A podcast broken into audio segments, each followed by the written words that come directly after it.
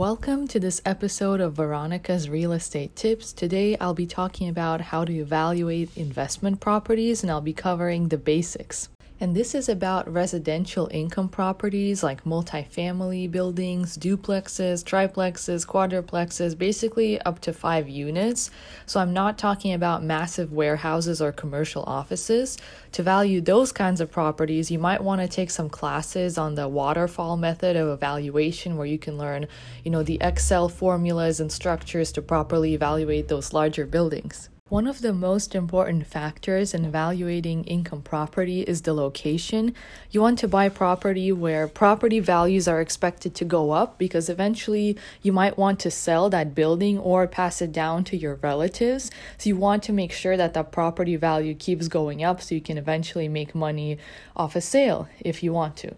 Also, when the property values go up, you can also charge more rent. And obviously, you know, costs keep getting bigger every year and it costs more to maintain your building.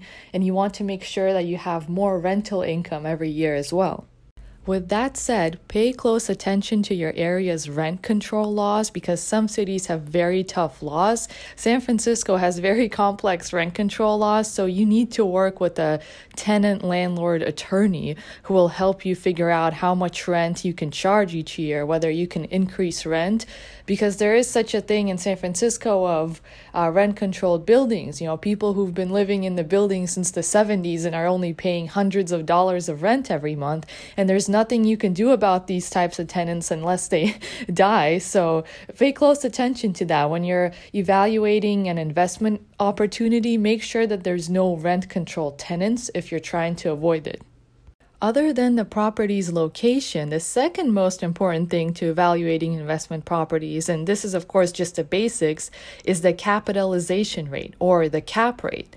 Investors consider a cap rate of at least 5% or more, ideally 6%, but that's super rare in cities such as San Francisco where there are a lot of rent controlled buildings and the cost to maintain buildings are very high.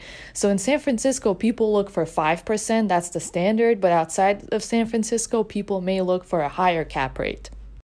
The cap rate is defined as the ratio of a property's net income to its purchase price. It's an essential number for gauging a property's rental income potential. And notice how I mentioned net income. So, net income is taking your gross rental income and subtracting all the expenses, such as property tax, insurance, anything that the renters don't pay for. Like, I know some landlords still pay for their renters' water and energy bill or trash. So, factor all of that out of your gross income income and then divide it by the purchase price.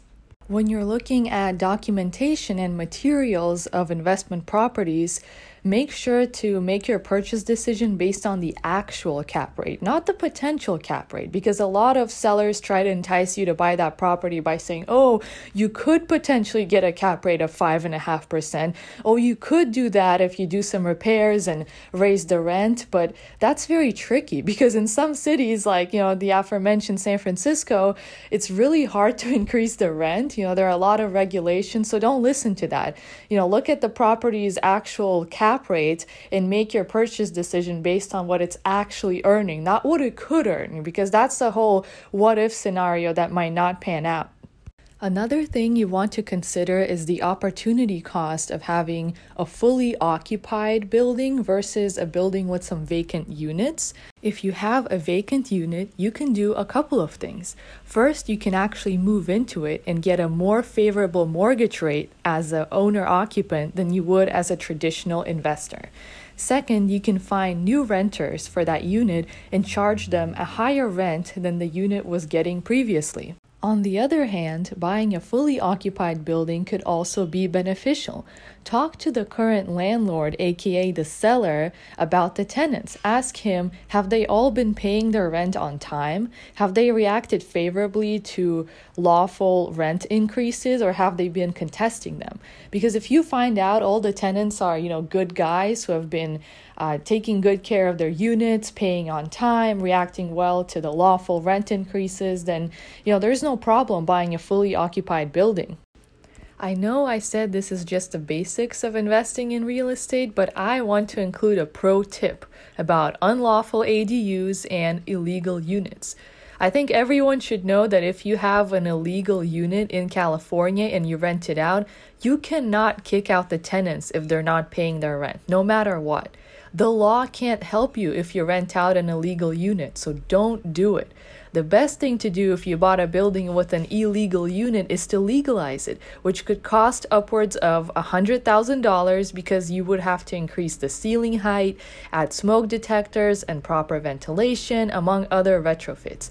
If you have the money, legalize it because that's the only way you'll be able to have all of the legal rights as a landlord.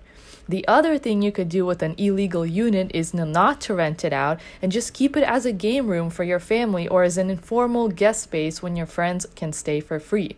Recently, I saw a building for sale with an illegal unit and a tenant living in it, and I thought to myself, it will never sell until that tenant leaves, unless the buyer is a complete novice and doesn't have a real estate agent who knows their stuff.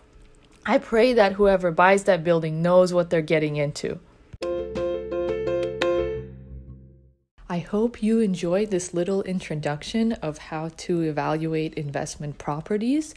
Stay tuned for the next episode, which will be about the pros and cons of living in a community that's part of a homeowners association or HOA. Thank you for supporting Veronica's real estate tips.